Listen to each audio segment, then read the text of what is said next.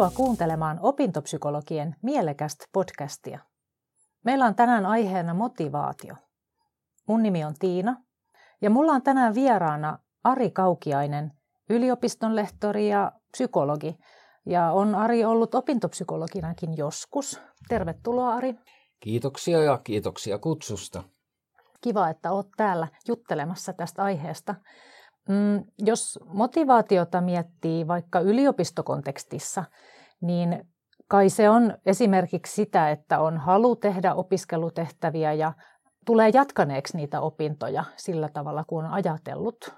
Mutta mitä sä Ari ajattelet, että mitä oikeastaan se motivaatio on? Mistä siinä on kyse?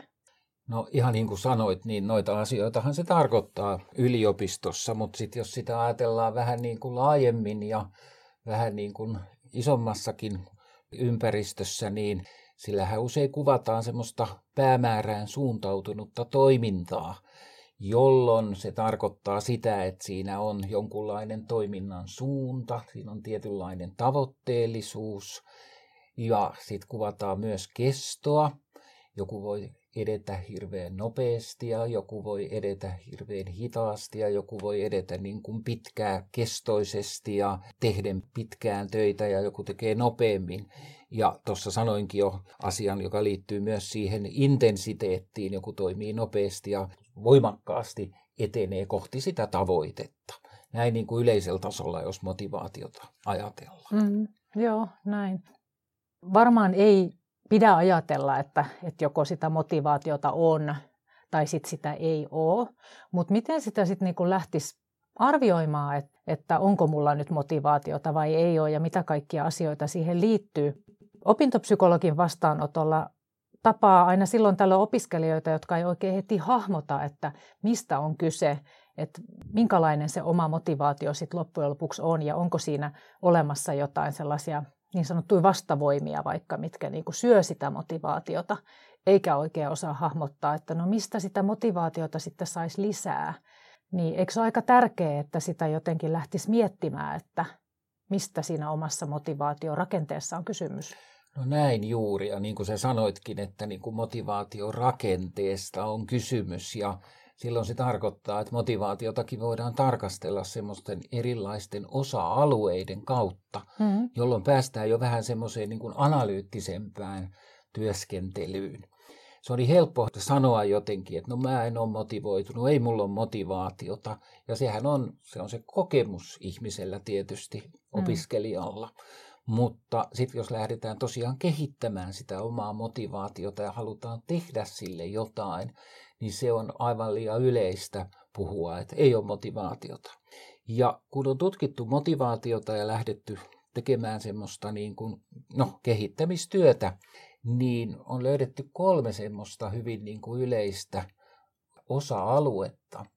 Ja ne kolme osa-aluetta on toisaalta siinä oppimistilanteessa aktivoituvat tunteet, minkä tapaisia ne on. Toisaalta semmoiset, kun, jotka liittyy pystyvyysuskomuksiin, millä tavalla näkee itsensä siinä tilanteessa ja miten näkee omat selviytymismahdollisuudet. Ja toisaalta se kolmas on sitten tavoitteet ja niiden merkitys siinä oppimistilanteessa. Voidaan käydä noita läpi sitten vielä tarkemmin, mutta että nämä on ne keskeiset asiat.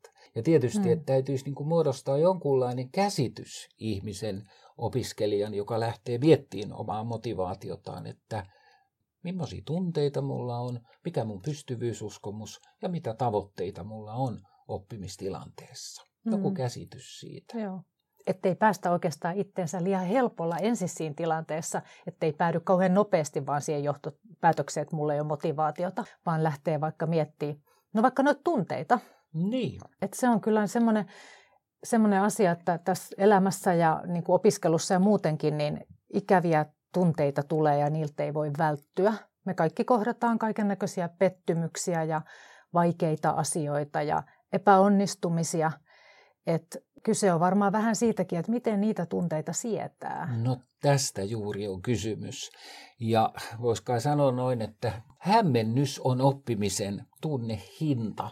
Ja se liittyy nyt sitten tähän motivaatioon ja sinne tunteeseen nimenomaan. Että kun ne tunteet voi olla oppimiselle myönteisiä tai kielteisiä, Ja jos koittaa ikään kuin loputtomiin vältellä tai kontrolloida niitä tunteita, niin siinähän on koko ajan vähän niin kuin tota hirvi liikennevaloissa tai ajo, ajovaloissa.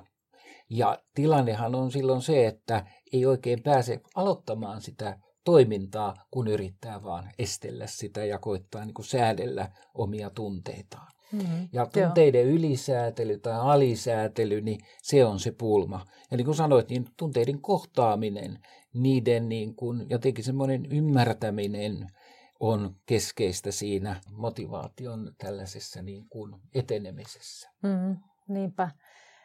Voiko hyväksyä, että on niitä negatiivisia tunteita? Toki sitten täytyy varmaan muistaa sekin, että opiskelu ja korkeakouluopiskelu on tosi vaativaa ja stressaavaa.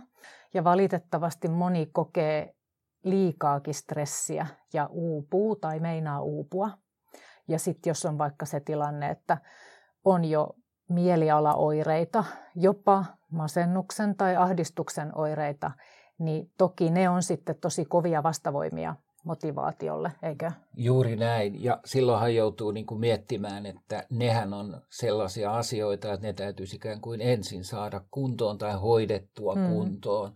Että nämä, mistä tullaan tänään puhumaan tarkemmin, niin eivät niin kuin sillä tavalla liity sinne masennukseen ja ahdistuneisuuteen. Että jos ihminen tietää ja tunnistaa sen masennuksen ja ahdistuneisuuden, niin silloin kannattaa sitä lähtee hoitamaan mm-hmm. ensisijaisesti, Niinpä. koska se syö motivaatiota, jos mikä. Joo, kyllä. Ja just että niiden voimakkaiden tunteidenkin läsnä ollessa, että jos ne rupeaa jatkumaan liian kauan tai ne on sitten jo liian tuskallisia, liian suuria, niin sitten varmaan kannattaa niidenkin kanssa lähteä ehkä etsimään apua tai jutella jollekin toiselle, että saa vähän sitä perspektiiviä, että minkälainen tämä mun tunnemaailma tällä hetkellä on. Joo, juuri näin, että ei kannata jäädä niin kuin omien tunteiden kanssa ikään kuin semmoiseen tunneloukkuun, vaan mm. hankkia ystäviä, kavereita, tai jos tuntuu, ettei nyt voi niistä puhua kavereilleen, ystävilleen, niin on sitten yliopistossa tietysti ihmisiä, joiden, joiden voi puhua, opintopsykologit tai mm. eri ohjaushenkilöstöt. Niinpä. Tässä kohtaa tulikin mieleen, kun mainitsit nuo ystävät ja tutut, niin eikö sitten niinku motivaationkin vaikuta se kokemus, että tekeekö yksin vai toisten kanssa niinku niitä hommia tai opiskeluja. Että jos on sellainen kokemus, että mä joudun vaan puurtamaan yksin näitä asioita, niin se saattaa joillakin ihmisillä varmaan vähentää sitä motivaatiota. No sitähän se just on.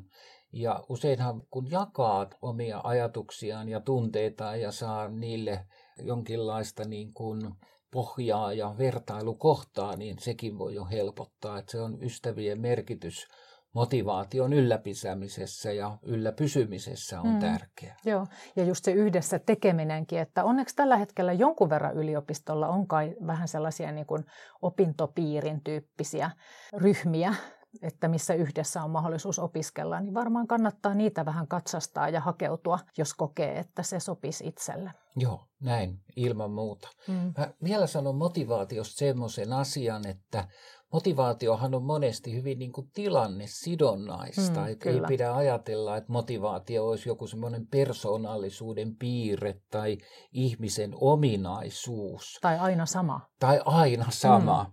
Tai että olisin aina ja pitäisi jotenkin olla aina motivoitunut asioista. Ei me, me aina ole kiinnostuneita ja motivoituneita asioista. Hmm. On hyvä että niin kuin tunnistaa ne asiat, missä, mistä on kiinnostunut. Hmm. Mutta tietysti myös opinnoissa tulee asioita paljon vastaan, jotka ei niin paljon kiinnosta, mutta ne on pakko ikään kuin vaan suorittaa, jotta voisi sitten taas ehkä lukea asioita ja suorittaa asioista, josta on taas kiinnostunut, niin silloin joutuu niin kuin ottamaan semmoisia keinoja käyttöön, jos sanoisi vähän niin kuin ulkoisen motivaation, että tämä on tehtävä, jotta pääsen eteenpäin. Tämä kurssi on suoritettava, jotta mm. pääsen eteenpäin. Kyllä.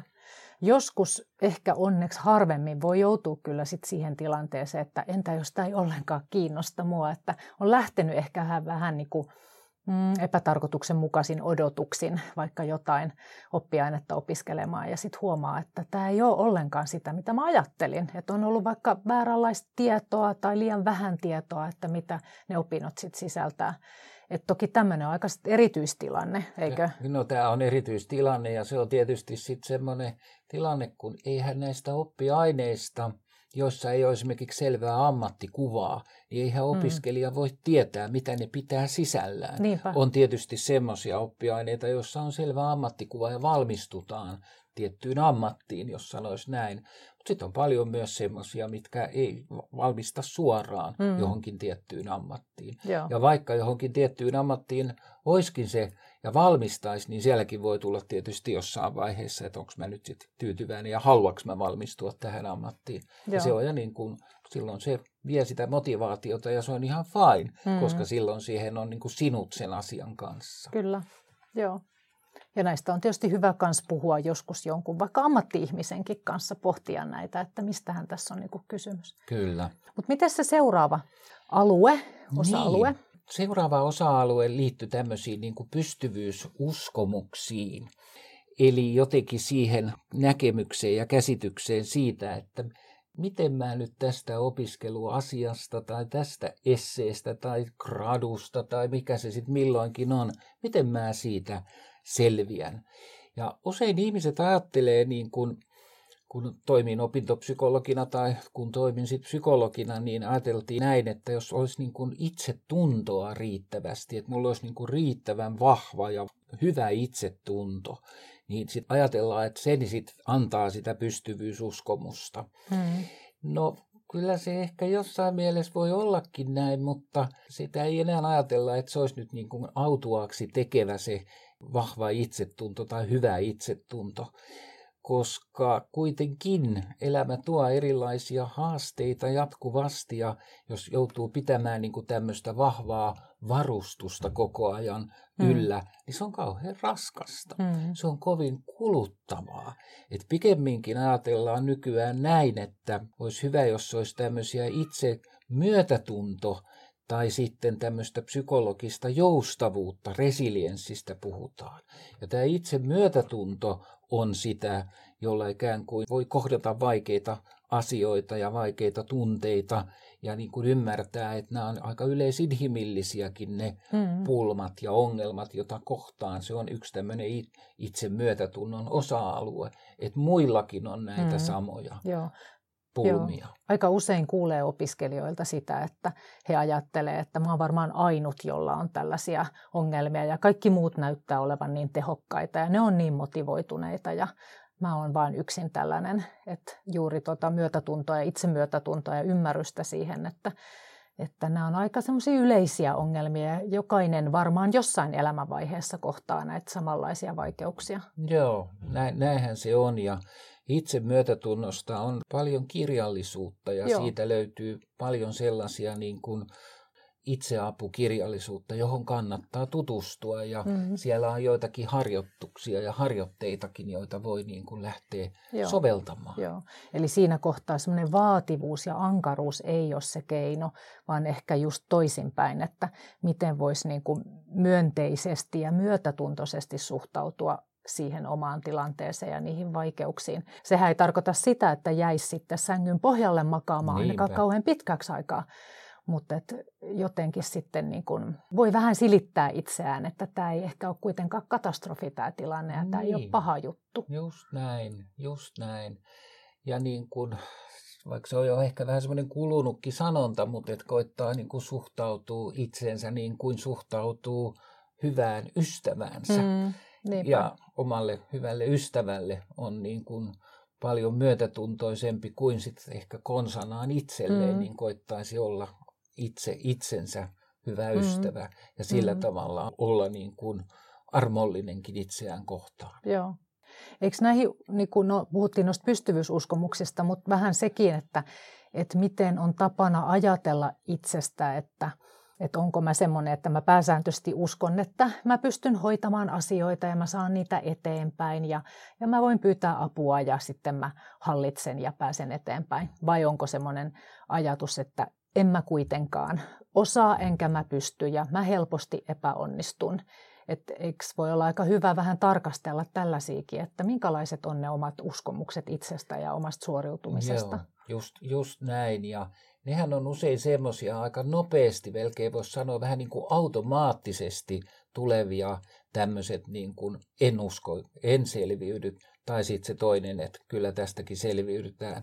Mutta usein ne semmoiset niin vähän kielteiset ennakoinnit on jotain semmoista, joita on hyvä koittaa tunnistaa. Ja niin kuin mm. mä sanoin, että ne on aika automaattisia, kannattaa pysähtyä, että kun koen ja tunnen, että en tästä selviä, en tästä pysty toimimaan, että mikä se sisäinen ääni on ollut itselle, kun mm. on miettinyt, että miten mä selviän tästä tentistä tai miten mä selviän tästä esseestä tai muusta kirjallisesta tehtävästä. Mm. Miten puhun itselleni? Mm.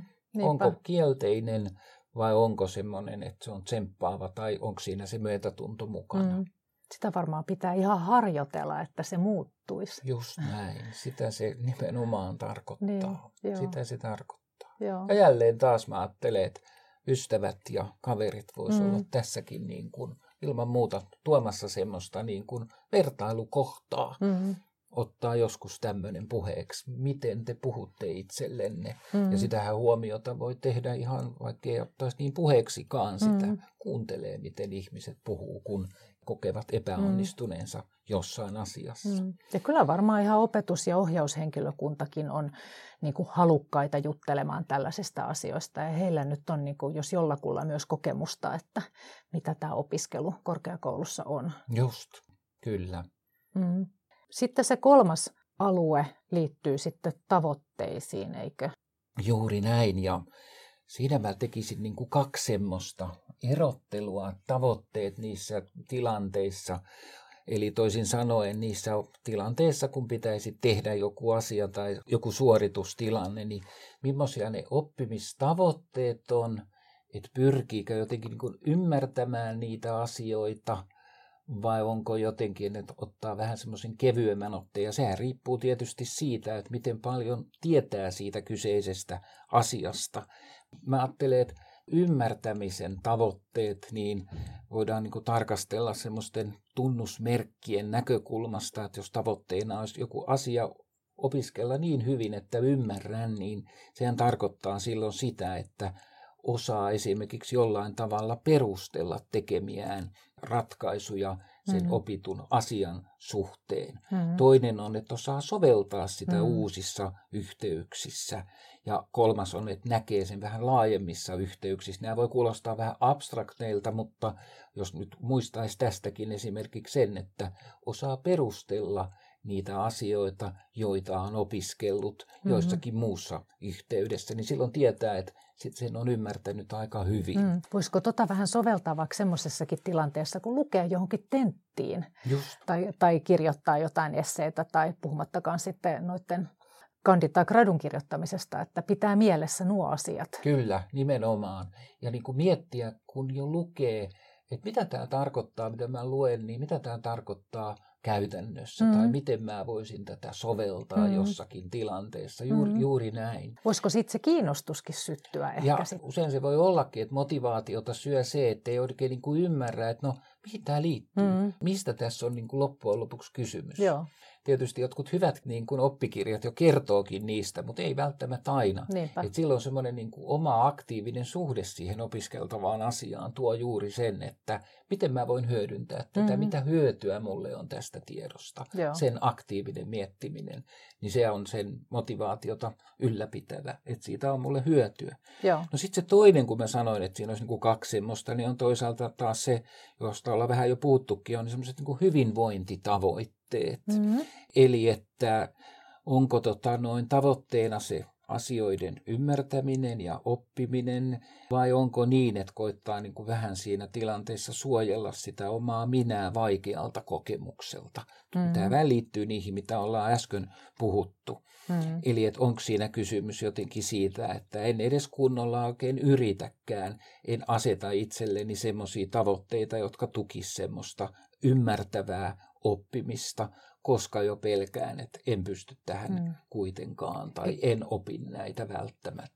Joo, eikö viivytely eli tämä prokrastinaatio just voi liittyä Se on hyvä tähän? esimerkki niin. kyllä, että sitä viivyttelee ja viivyttelee ja silloin kannattaa ja miettiä, että mitä siellä taustalla voi olla, että onko se liian kipeät tunteet, mm. jotka siihen voi aktivoitua tai onko se just tähän tämmöiseen pystyvyysuskomukseen tai onko se sitten tavoitteet niin. suojella omaa minää siitä, Joo. että taas koenko epäonnistumisen. Mm. Tai voiko se liittyä epärealistisiin tavoitteisiin no tai niin. siihen huonoon aikatauluttamiseen niin. esimerkiksi, missä päästään hyvin niin kuin konkreettisiin asioihin. Joo. Että tässä on monta tällaista asiaa, mitä kannattaa pysähtyä miettimään, että tästä jo huomaa, että ei se todellakaan ole vaan niin, että mulle ei ole vaan motivaatiota mm. tai mulla on motivaatiota. Just näin, just näin, että kaikki nämä nyt nämä kolme osa-aluetta, joita ollaan mietitty ja mistä ollaan puhuttu, niin nehän on just semmoisia, joita täytyy niin kuin avata ja perata. Mm-hmm. Ja mielellään, jos se on mahdollista, niin muidenkin kanssa, niin saa semmoista kaikupohjaa omille ajatuksilleen mm-hmm. näihin asioihin liittyen. Mm-hmm. Joo. Että ne vähän semmoiset niin simppelitkin neuvot tietysti voi joskus olla hyviä, että, että onko se tavoite realistinen ja minkälainen se oma aikataulu ja se suunnitelma on. Onko pilkkonut tavoitteita riittävästi ja millä tavalla se, niin kuin esimerkiksi se deadline, miten on huomioinut ne, eli nämä aikarajat ja takarajat. Et, et toisaalta voi ajatella, että se pakko on hyvä renki, eli sen takia se deadline on niin kuin mm. hyvä juttu. Mutta sitten oikeastaan voisi itselleen asettaa tämmöisen sosiaalisen takarajan. Tällaista käsitettä on käytetty kuvaamaan, niin kuin, että laittaa sellaisen, mm, vaikka niin, että jos on tulossa joku esitys tai joku, joku luento, minkä joutuu pitämään, niin sitten laittaa vaikka siitä pari viikkoa taaksepäin semmoisen hetken, kun aikoo kertoa siitä jollekin ystävälle tai miksei sitten opettajalle tai, tai joku muu tämmöinen sosiaalinen takaraja, niin se voi sitten jotenkin helpottaa sen lopullisen takarajan pitämisessä. Minusta on erinomainen ajatus tuo sosiaalinen takaraja, koska kun siitä kertoo jollekin, niin tulee myöskin sekattua se, miten hyvin on ymmärtänyt sen asian, mm. jotta siitä voi puhua toiselle. Joo. Toinen voi antaa jo siihen sitten kommentin, että kerro vähän enemmän tosta tai mm-hmm. mitä sä tarkoitit, kun sä sanoit näin.